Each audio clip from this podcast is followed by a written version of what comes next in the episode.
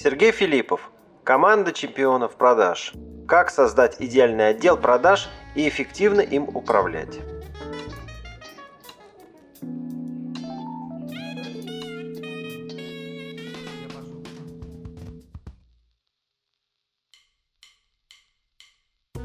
Великое подобно малому написано в Библии. Поэтому можно провести аналогию между миром бизнеса и устройством человеческого организма. Деньги движутся внутри бизнеса, как кровь циркулирует по телу человека, обеспечивая жизнь и развитие. Отдел продаж подобен сердцу человека. Отдел продаж дает деньгам поступать на расчетный счет вашей компании так же, как сердце гоняет кровь по организму, создавая необходимое давление.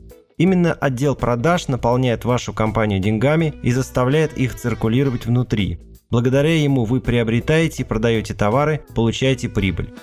Поэтому как сердце важно для жизнедеятельности организма, так и отдел продаж важен для успешного развития компании. Очень часто значение отдела продаж недооценивают, считая продажи чем-то второстепенным.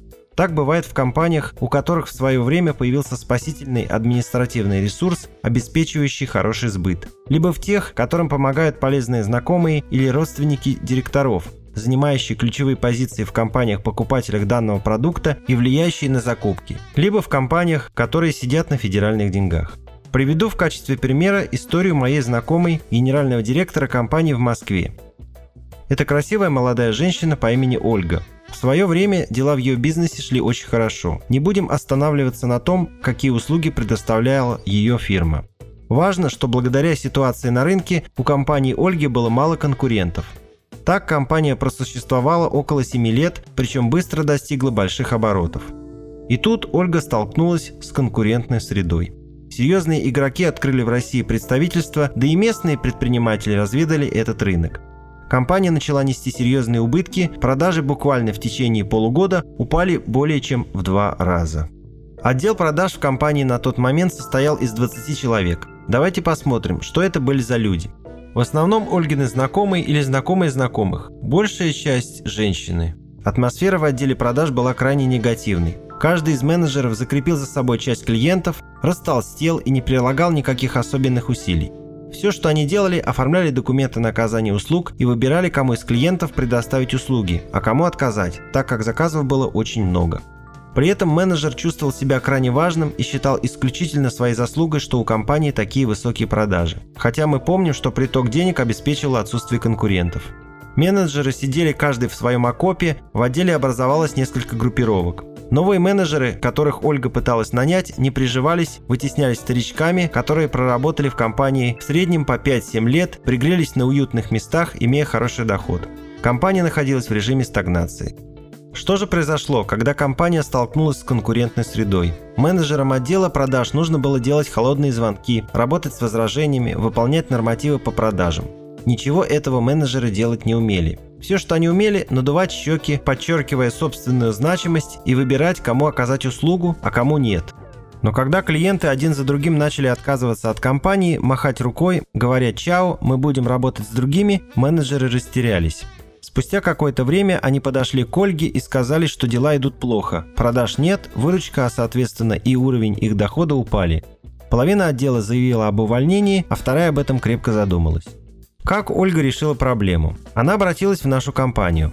Мы провели мониторинг отдела продаж. Оказалось, что квалификация менеджеров крайне низка. Никаких нормативов нет, обучение не проводилось. Более того, сотрудники, которые занимали должности менеджеров, были совершенно не приспособлены для активных продаж. Они больше подходили для обслуживания клиентов. Причем они искренне полагали, что клиент должен покупать, а задача менеджера по продажам – делать вид, что он очень занят. Считали, что клиенту можно отказать, потому что им не хватает на всех времени и сил. Можно ли в этом случае надеяться на то, что такие специалисты начнут убеждать, вызванивать, ловить клиентов и встречаться с ними? Мы написали пошаговый план реконструкции отдела продаж. Первое препятствие, с которым столкнулась Ольга – колоссальное сопротивление размягшего, обнаглевшего и совершенно неуправляемого отдела продаж, сотрудники которого заявили «Это что, нам теперь придется работать?» Ольга в ужасе позвонила мне. Мой отдел продаж взбунтовался. Я ответил, Ольга, у вас никогда не было отдела продаж. Люди, которые у вас работают, хотят, чтобы вы платили им деньги, но не хотят их зарабатывать. Они их никогда не зарабатывали. Это как продавщица, которая работает в единственной булочной на целый микрорайон. Она может там провести 20 лет и не продать ни одной булки. Их покупают и так, потому что рядом нет других булочных, а не потому, что эта сотрудница умеет их продавать. Она не любезна, не улыбается. Вы, наверное, видели таких. Но любой вопрос о товаре они отвечают. Там все написано и даже не встают с места. Примерно такой отдел продаж был у Ольги, и она была уверена, что это продавцы. Не уделив должного внимания этому вопросу в свое время, Ольга привела компанию к тому, что отдел продаж, а значит и услуги ее компании, оказались абсолютно неконкурентоспособны. Ольге потребовалось серьезное вливание накопленных активов для того, чтобы поставить компанию на конкурентные рельсы. Сейчас эта компания занимает достойное место на рынке аналогичных услуг в Москве.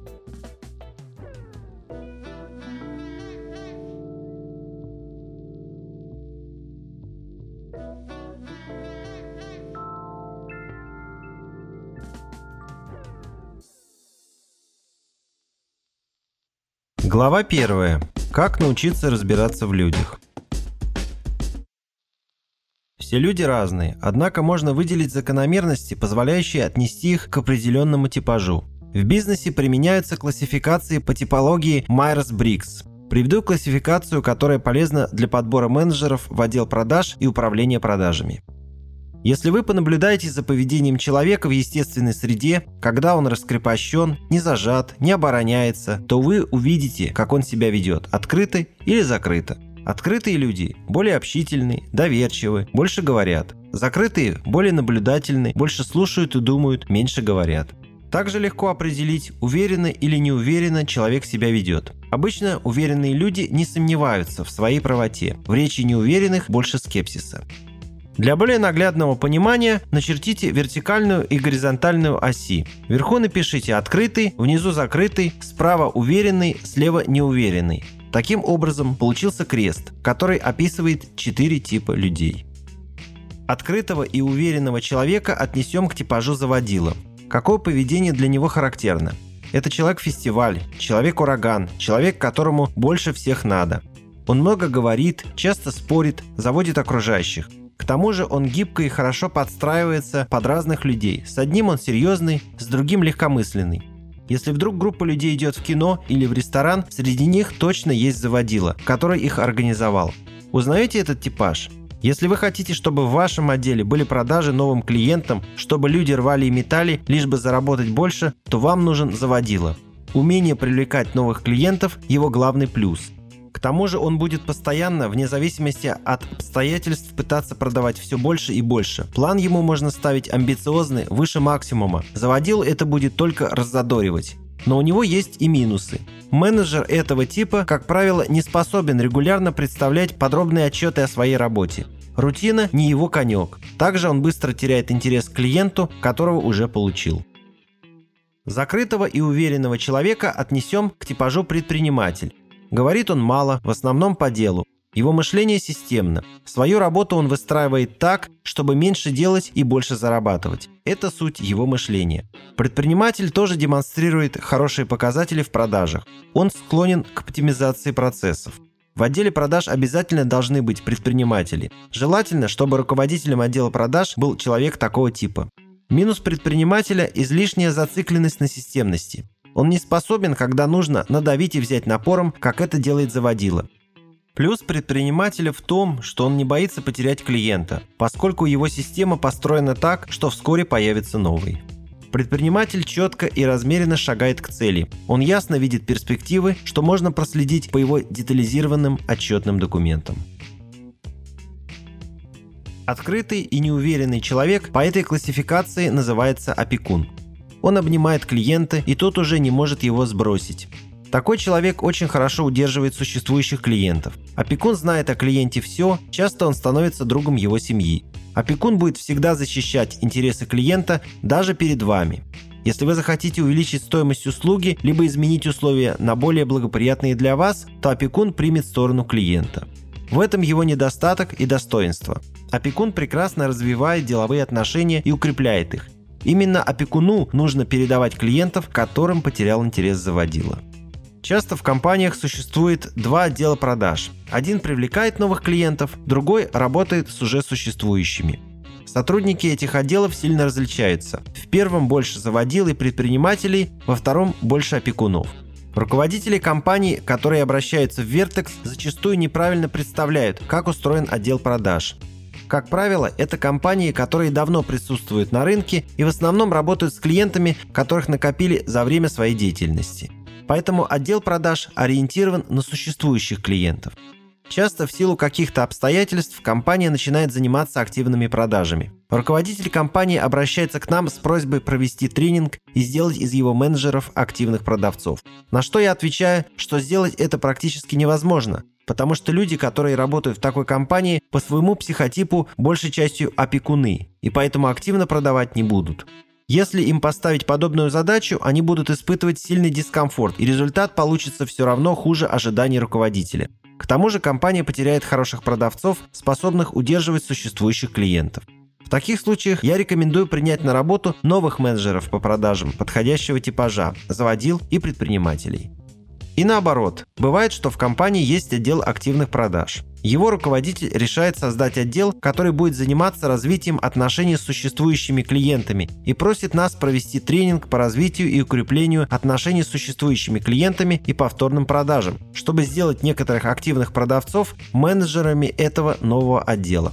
Я отвечаю, что это будет неэффективно, поскольку в отделе продаж такой компании, как правило, работают заводилы и предприниматели, а в отделе развития отношений с существующими клиентами необходимы опекуны. Итак, мы разобрались с тремя типами людей. Остался четвертый. Это неуверенный и закрытый человек. Данный тип называется аналитик. Как его узнать? Это молчаливые люди, которые склонны к анализу информации. Они опираются в основном на чей-то успешный опыт, поэтому часто говорят, кто и как это уже делал. Это люди, склонные анализировать буквально все. Порой они косноязычны и говорят настолько кратко, что кажется, будто они выдавливают из себя слова. Эти люди достаточно рассеяны. Часто делают заметки в нескольких записных книжках, но не помнят, что и куда записали. Забывают элементарные вещи. В то же время они очень самостоятельны, и это их большой плюс. Им можно поручить работу, и они ее выполнят. Но запомните, из аналитиков получаются самые плохие продавцы. Если у вас в отделе продаж есть аналитики, то я настоятельно рекомендую их заменить. Во-первых, самому аналитику тяжело продавать. Во-вторых, вы все равно будете им недовольны. Аналитики лучше себя реализуют в профессиях, связанных с бухгалтерией, анализом фондового валютного рынка, но только не в продажах. Упражнение первое.